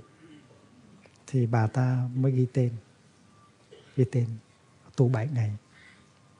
Bà ta là người Công giáo, nhưng mà tiếp xúc được với cái giáo pháp thâm thâm vi diệu ở trong một cái băng cassette và đã đồng ý ghi tên để tu học. Cái ranh giới của Công giáo và Phật giáo nó được lấy ra khỏi trong tâm bà. Có thể nói rằng bà này á, tu hết lòng, đem tất cả trái tim của mình ra để mà tu tập. Tại vì đây là vấn đề sống chết của bà. Và tu còn giỏi hơn rất nhiều người Phật tử. Chúng ta là Phật tử nhưng mà chúng ta không có khi chúng ta không đem hết tất cả trái tim của chúng ta đi vào thực tập. Chúng ta tu khơi khơi thôi. Còn cái bà này tuy là bà Công giáo nhưng đây là vấn đề sống chết của bà. Thành ra bà đem hết trái tim để thực tập, cho nên bà thực tập rất là giỏi. Và cuối khóa tu bà trở về bà áp dụng bà biết đi thiền từng bước chân thần thời, bà biết điều phục hơi thở, bà đã học được những câu nói Ái ngữ. Và tối hôm đó, ông ta thấy bà rất là khác, rất là nhẹ nhàng. Còn cái nhìn của bà, nó có cái chất hiểu và chất thương ở trong đó, hiểu biết và thương yêu. Thì ông cũng lấy làm lạ, nhưng mà ông không nói gì. Ông không biết cái gì đã xảy ra cho bà trong 7 ngày vừa qua. Ông chỉ biết rằng bà có tham dự một khóa thiền thôi, chứ ông không biết cái gì xảy ra. Thì bà mới tới ngồi gần ông và bắt đầu nhìn ông, bà nói: "Này ông, tôi biết là trong mấy năm vừa qua ông khổ lắm. Tôi rất xót xa. Tôi đã không giúp được cho ông mà tôi còn làm cho tình trạng tệ hơn. Tôi rất hối hận. Chắc chắn là tôi đã nói, đã làm những cái điều nó gây thêm khổ đau cho ông. Tôi đâu có muốn làm khổ ông đâu. Chỉ tại một cái điều là tôi không biết được những cái gì, những cái khổ đau, những cái khó khăn, những cái bực tức của ông, cho nên tôi mới dại dột làm như vậy. Tôi muốn cho ông có hạnh phúc, nhưng mà ông ơi, nếu ông không có giúp tôi thì làm sao tôi làm được việc đó. Vì vậy cho nên ông nên thương tôi, ông giúp tôi đi, ông nói cho tôi nghe hết tất cả những cái nỗi khổ niềm đau mà ông có ở trong lòng. Lâu nay bà không có nói được, bà không sử dụng được cái ngôn từ hòa ái đó. Lời nói bà luôn luôn là chua chát buộc tội, nhưng mà đêm nay bà nói được một câu rất ngọt. Đó là Ái ngữ. Và ông nghe thì ông bắt đầu ông khóc như một em bé. Tại lâu nay, 5-6 năm nay, bà có bao giờ nói với ông bằng cái giọng nói đó đâu. Ông nghe và ông khóc. Và trái tim của ông mở ra. Thì bà biết rằng mình bắt đầu thành công rồi đó. Mình cần phải cố gắng lắm mới được. Rồi bà nói: "Ông thương tôi đi ông. Ông thương tôi đi. Tội nghiệp tôi lắm. Ông nói cho tôi nghe những điều trong trái tim ông đi." Và ông bắt đầu ông nói. Và trong khi nói, trong khi nghe thì bà vẫn biết rằng, bà biết trước rằng ông sẽ có những cái tri giác sai lầm. Cái giọng ông có thể trách móc buộc tội, nhưng mà mình đang thực tập cái phương pháp lắng nghe. Mình phải giữ cái tâm từ bi, mình phải tự nhắc mình là nghe như thế này không phải là để phê bình, mà là để cho người kia có một cơ hội nói ra được những cái nỗi khổ niềm đau của người đó. Và bà thực tập rất là thành công. Đêm đó bà thực tập rất là thành công. Và hai người thức gần đến sáng. Và cái đêm đó là một cái đêm rất có giá trị trị liệu cho cả hai ông bà. Người đàn bà đó chỉ mới thực tập theo đạo Bụt mới có 7 ngày thôi mà đã đạt được cái thành công lớn như vậy. Chúng ta là những người theo đạo Bụt từ hồi còn ấu thơ, chưa chắc chúng ta đã làm được hay như bà. Và bà đã thành công. Và bà đã thuyết phục được ông tham dự vào khóa tu thứ hai. Rất là hay. Và trong khóa tu thứ hai có cả hai ông bà tham dự. Và đến cái ngày chót đó, có một buổi thiền trà. Thì đến phiên ông phát biểu, thì ông chắp tay đã nói: "Kính thưa đại chúng, tôi xin giới thiệu với đại chúng một vị Bồ Tát của đời tôi." Và ông giới thiệu bà. "Cái vị Bồ Tát này đã lo lắng cho tôi, đã yêu thương, đã chăm sóc tôi, sinh con cho tôi, nuôi con cho tôi. Vậy mà tôi đã dại dột làm khổ người đó. Nhân cái cơ hội này tôi xin nói ra cái lời sám hối, xin lỗi. Và chúng tôi nguyện rằng sẽ theo cái phương pháp này để sống với nhau cho hòa thuận, cho hạnh phúc, và để nuôi và để trao truyền lại cho các con." Ông ta nói ra được như vậy. Và bà ngồi trong cái thiền trà đó, bà rất hạnh phúc. Tại vì chồng mình đã nói, mới nói với mình những cái câu đầy thương yêu, đầy kính trọng, gọi mình là một vị Bồ Tát. Và 10 hôm sau tại địa phương có một cái ngày chính niệm, một cái ngày tu. Tại vì cái người Mỹ mà để dành ra được 7 ngày mà tới tu liên tiếp trong 7 ngày thì cũng có ít. Nhưng mà nếu mình tổ chức một ngày chánh niệm, một ngày tu đó, vào ngày Chủ nhật hay thứ Bảy thì có thể có hàng ngàn người tới tu, từ sáng tới chiều. Thì hai ông bà đã tới, và kỳ này hai ông bà đem theo 3 đứa con, tức là 5 người. Và vào cuối ngày tu thì hai ông bà đem 3 đứa con tới giới thiệu, và lúc đó hai ông bà mới kể lại câu chuyện từ đầu, và chúng tôi mới biết thôi. Thì đó là một cái sự thành công lớn của một cặp vợ chồng người Công giáo. Thì chúng ta là Phật tử, chúng ta được thấm nhuần giáo lý của Đạo Bụt từ hồi còn ấu thơ. Chúng ta phải làm cho được. Kính thưa đại chúng, trong 40 năm ở tại ngoại quốc đó, chúng tôi ít được dịp nói tiếng Việt lắm. Nói tiếng Anh, nói tiếng Pháp nhiều. Thành ra những tuần lễ vừa qua được nói tiếng Việt mỗi ngày rất là vui. Tiếng Việt của tôi chắc là bị quên nhiều. Tôi xin nhắc lại là cái cặp vợ chồng đó, họ là người Công giáo, nhưng mà họ đã thấm nhuần được cái pháp môn của Phật giáo. Và hầu hết những thiền sinh đến với chúng tôi để tu tập trong các đạo tràng Mai Thôn đó. Chúng tôi có đạo tràng ở nhiều nơi ở Âu Châu và Mỹ Châu. Có những đạo tràng có các bậc xuất gia chủ trì, nhưng mà có nhiều đạo tràng do những bậc giáo thọ, người cư sĩ chủ trì. Và thiền sinh các nước đều tiếp thu những cái pháp môn như thế này. Nó có tính cách thực tế, và biết bao nhiêu người đã chuyển hóa được. Cha đã làm hòa được với con, chồng đã làm hòa được với vợ. Và khi chúng tôi làm được công việc đó thì chúng tôi cảm thấy rất là hạnh phúc. Trong cái phái đoàn Làng Mai có mặt ngày hôm nay, chúng tôi đại diện cho hơn 30 quốc gia. Và ngay trong cái tăng thân xuất gia đó thì cũng có tới 18 nước. Và chúng tôi sống với nhau tuy là quốc tịch khác nhau, nhưng mà thương yêu nhau như anh chị em ruột trong một nhà. Và tuy là chúng tôi từ nhiều quốc tịch khác nhau, nhưng mà chúng tôi cùng chung một con đường. Đó là con đường tu tập theo cái pháp môn có gốc rễ tại Việt Nam. Đây là một cái dịp vui. Tôi xin giới thiệu một số các thầy, các sư cô. Tôi không giới thiệu hết được, nhưng mà ở trong phái đoàn xuất gia này có các thầy, các sư cô người Úc, người Pháp, người Anh, người Ái Nhĩ Lan, người Hoa Kỳ, người Đức, người Thái Lan, người Hàn Quốc, người Gia Nã Đại, người Ý, người Tân Tây Lan, người Bồ Đào Nha, người Tô Cách Lan, người Đức, người Thụy Điển, Phần Lan và người Hà Lan. Đông lắm, chúng tôi tới 18 nước. Trước hết xin giới thiệu sư cô Trung Chính là trụ trì của chùa Trong Sáng, tu viện Lộc Uyển. Đó, sư cô Trung Chính đó. Ở Làng Mai thay vì vỗ tay thì chúng tôi làm về này. Tiếp đến là sư cô Chân Không, không phải là trụ trì, nhưng mà là hội trưởng của hội Phật giáo tại Pháp. Sư cô Chân Không ngày xưa là giáo sư giáo sư sinh vật học ở trường Đại học Sài Gòn đó, và Huế. Bây giờ xin giới thiệu sư cô Chân Đức, người Anh, trụ trì đạo tràng Thanh Sơn ở bên Hoa Kỳ. Sư cô Chân Đức là một học giả biết tiếng Phạn rất giỏi, và sư cô tiếng Việt cũng giỏi lắm. Sư cô đã dịch nhiều sách của thầy từ tiếng Việt ra tiếng Anh.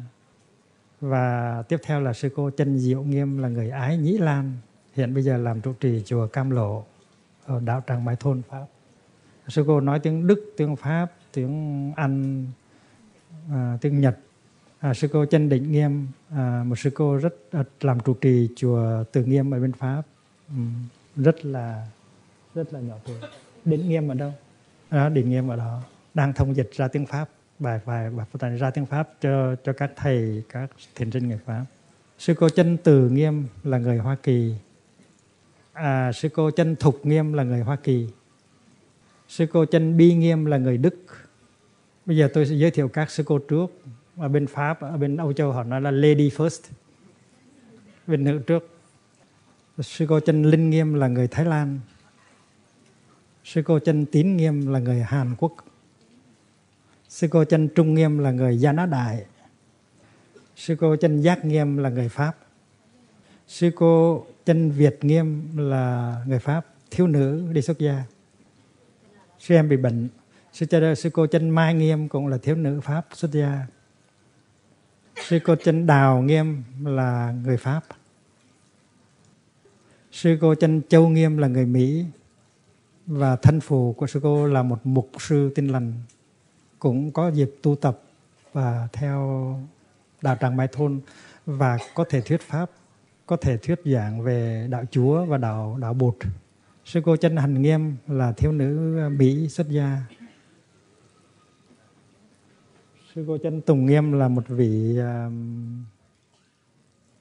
luật sư làm việc ở Mỹ và sau đó thì xuất gia. Sư cô chân Cúc Nghiêm là người Hòa Lan. Sư cô chân Cúc Nghiêm có chưa? Sư cô chân Thái Nghiêm là người Do Thái, cũng là luật sư trước khi đi xuất gia.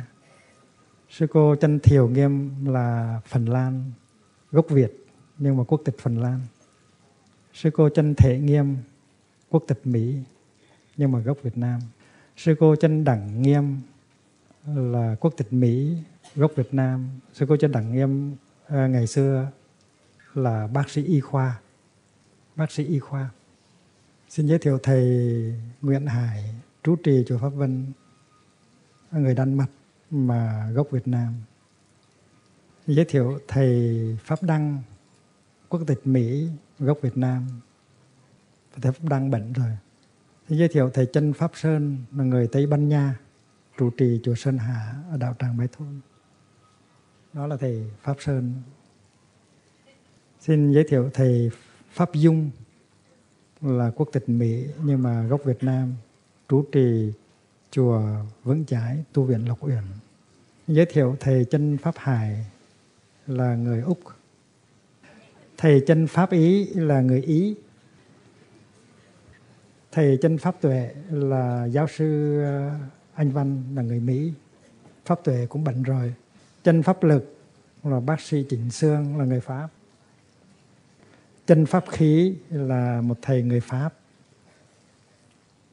Thầy chân Pháp Khôi là dược sĩ, người Mỹ. Thầy chân Pháp Điền là người Tân Tây Lan. Đang coi phim cao lắm đó, chân Pháp Điền. Chân Pháp Nhẫn là người Bồ Đào Nha. Chân Pháp Tử là người Pháp, bệnh. Chân Pháp Lai là người Tô Cách Lan. Chân Pháp Liệu là bác sĩ chuyên trị bệnh tim. Chân Pháp Thanh, Pháp Thanh tức là bác sĩ tâm lý trị liệu, người Đức. Chân Pháp Hộ là luật sư, người Thụy Điển. Chân Pháp Xã là người Hòa Lan. Pháp Xã nói tiếng Việt hay lắm, có thể hát được tiếng Việt.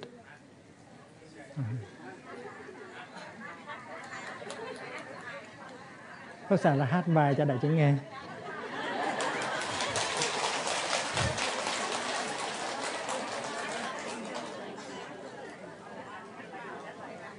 Chân Pháp Xã sẽ hồ chung bài kệ trước khi ngồi thiền đó.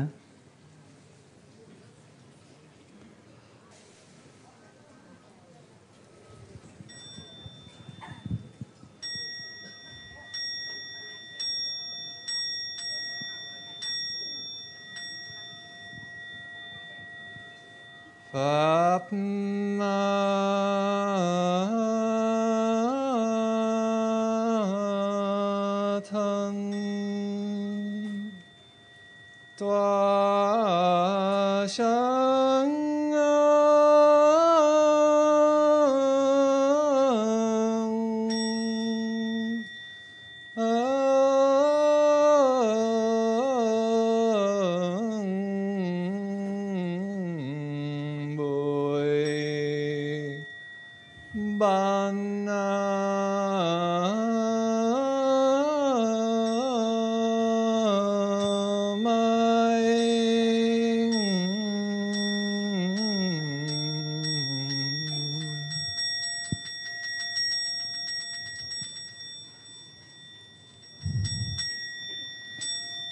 Tịnh tòa lòng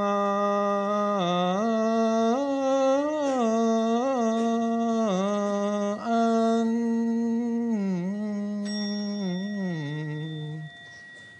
miệng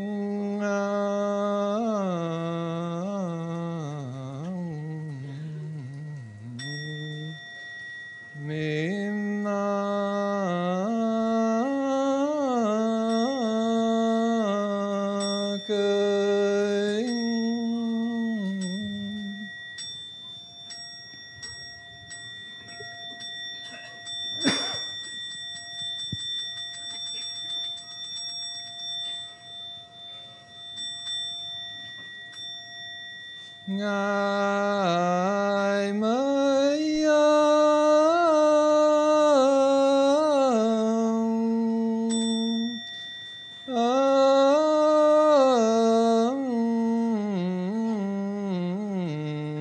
nguyện đi trong tỉnh thức mặt trời chỉ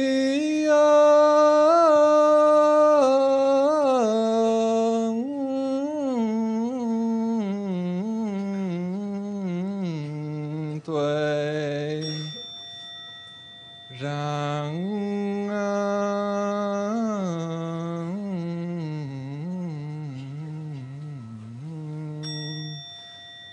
muôn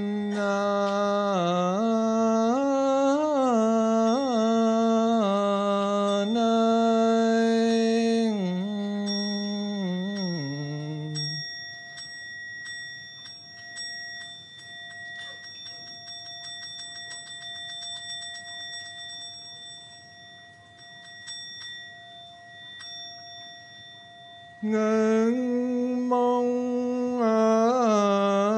đại chúng tên tiên nhập tâm thiền tập. Nam mô Bụt Thích Ca Mâu Ni. Nam mô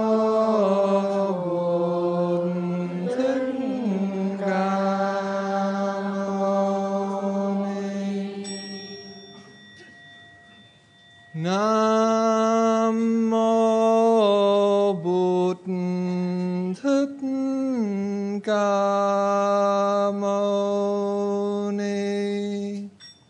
Nam mô Bụt Thích Ca Mâu Ni.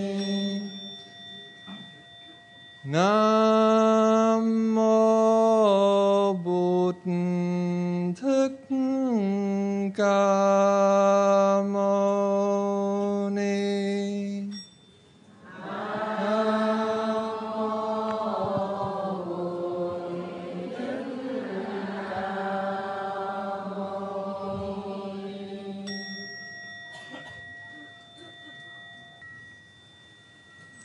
Cảm ơn sư em Chân Pháp Xả. Xin tiếp tục giới thiệu Chân Pháp Bi là người Gia Nã Đại. Có đây không? Bị bệnh nữa. Sang bên này khí hậu không có quen, thành ra bị bệnh nhiều quá.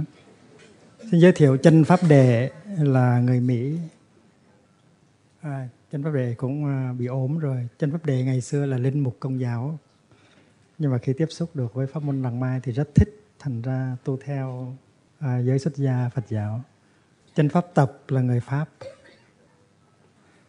Chân Pháp Ngữ là người Mỹ Phi Luật Tân. Và Chân Pháp Vũ là người Mỹ. Và Chân Pháp Lưu là người Hoa Kỳ. Thưa quý vị, thưa đại chúng, buổi pháp thoại hôm nay đến đây là chấm dứt. Trong 40 năm chúng tôi vắng mặt tại quê hương, chúng tôi đã xây dựng được một cái tăng thân lớn, gồm có người xuất gia, người tại gia, có tính cách quốc tế. Và chúng tôi đã truyền bá giáo lý của Đức Thế Tôn trong nhiều lĩnh vực. Chúng tôi đã mở những khóa tu cho giới thương gia, cho giới tâm lý trị liệu, cho giới giáo chức, cho giới bảo hộ sinh môi, cho giới cựu chiến binh, cho giới công an, cảnh sát. Chúng tôi cũng có nhiều vị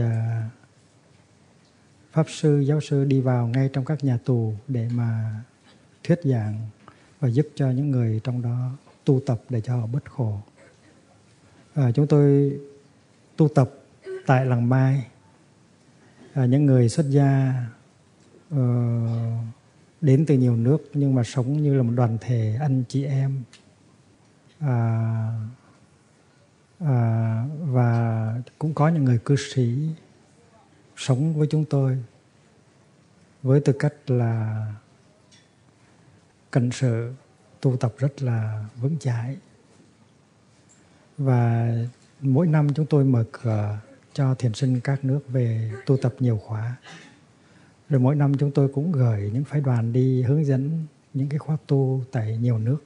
Mỗi nước họ yêu cầu mỗi năm phải cho họ một khóa tu tại nước của họ. Và cái số lượng các giáo thọ xuất gia và tại gia tuy là trên 300 vị nhưng mà còn thiếu lắm. Tại vì nhu yếu tu tập của người Tây Phương rất là đông. Chúng tôi cần thêm người xuất gia, nhất là người trẻ đó. Và sau khi xuất gia tu tập được chừng 5 năm là có thể ra làm việc được rồi.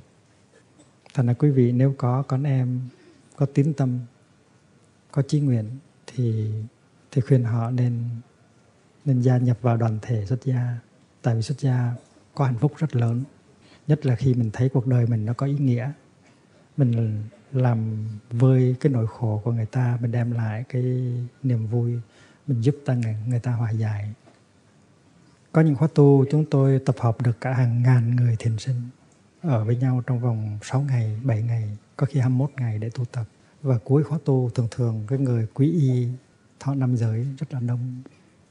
Có những khóa tu như là ở miền Bắc New York đó, có một lần có tới 700 người Mỹ quỳ xuống để tiếp nhận phép tam quy và năm giới. Rất là hào hùng, 700 người quy y một lần. Và chúng tôi đặt pháp danh cho họ phải dùng tới máy vi tính mới đặt kịp. Và số lượng những người quy y tại Hoa Kỳ cũng như ở Anh hay Pháp hay Ý rất là đông. Mà xin báo cáo rất là lạ là cái tỷ số của những người quy y trong các khóa tu mà cao nhất là ở nước Ý và ở nước Nga. Ở Nga, mỗi khi chúng tôi có một cái khóa tu thì có thể nói là 100% những người thiền sinh tới đều quy y hết. Còn bên Ý thì là 90%. Và chúng ta có thể nói rằng cái pháp môn của Phật giáo Việt Nam khi mà mình làm mới, mình hiện đại hóa được thì nó phù hợp với cái tình trạng hiện thời và nó làm thỏa mãn được những cái nhu yếu của người trí thức và người trẻ tuổi tại Tây Phương. Thì chúng tôi mong rằng cái pháp môn này cũng được quảng bá ở Việt Nam. Các thầy, các sư cô, các ni sư ở Việt Nam nếu mà tiếp xúc được với pháp môn này thì có thể làm mới được đạo Phật. Và nếu mà chúng ta cung cấp cái giáo lý và thực tập này thì chúng ta sẽ mang trở lại chùa giới trẻ với giới trí thức. Tại vì trong thời đại Lý Trần chúng ta có những cái thời đại hòa bình kéo dài hàng mấy trăm năm. Các vua Lý đều có tu tập theo đạo Bụt hết. Các vua Trần cũng tu tập theo đạo Bụt. Vua, quan và dân cùng tu với nhau, cùng giữ năm giới. Và có một vị vua đời Trần đã xuất gia và tu trên núi Yên Tử, đạo hiệu là Trúc Lâm Thượng Sĩ, Trúc Lâm Đại Sĩ. Và trong những cái thời đại Lý Trần đó chúng ta tu theo đạo Bụt và dân của chúng ta rất là đoàn kết, rất là thương yêu nhau. Và mỗi khi có cuộc xâm lược của phương Bắc thì chúng ta đẩy lui được một cách rất là dễ dàng. Và chúng ta phải tu như thế nào để chúng ta trao truyền lại được cái đạo Pháp đó cho giới trẻ. Tại giới trẻ bây giờ ở đây họ không có được sự vững chãi, họ không có được tín tâm như là quý vị ở đây. Họ nghĩ, họ hướng về cái phía tiêu thụ, ăn chơi nhiều hơn. Họ không có tin tưởng vào Tam Bảo nhiều. Bởi vậy cho nên chúng ta phải tu tập với tư cách là người cha, người mẹ, người anh, người chị lớn. Làm sao mà để trao truyền được cho thế hệ mới cái niềm tin, cái nền đạo đức, tâm linh cổ truyền. Nếu không thì cái hiện tượng hư hỏng, tham nhũng, ăn chơi trác táng nó sẽ làm hư cái xã hội của chúng ta. Và chúng tôi tin rằng quý vị có mặt ngày hôm nay thấy được rằng cái sự tu tập không phải chỉ là tới chùa, cúng dường, tụng kinh, sám hối mà thôi, mà cần phải đem áp dụng vào trong đời sống hàng ngày để cho người trẻ thấy được rằng đạo Bụt cung cấp được những cái phương pháp thực tập để xây dựng cái hạnh phúc, đoàn kết của gia đình. Và nếu gia đình có vững mạnh thì quốc gia, xã hội mới vững mạnh. Bây giờ các thầy và các sư cô làng Mai sẽ tụng một bài kinh cầu cho tất cả chúng ta được an lành ngày và đêm. Cái bài này là dịch từ, bài này bằng tiếng Anh, dịch từ cái bài tiếng Hán là nguyện trú Cát Tường, giả Cát Tường, trú giả lục thời hằng Cát Tường, mà chúng tôi dịch ra tiếng Anh với cái nhạc kinh bằng tiếng Anh. Xin mời các thầy, các sư cô đứng dậy. Chúng ta trì tụng bài nguyện trú Cát Tường, giả Cát Tường. Xin mọi người chắp tay.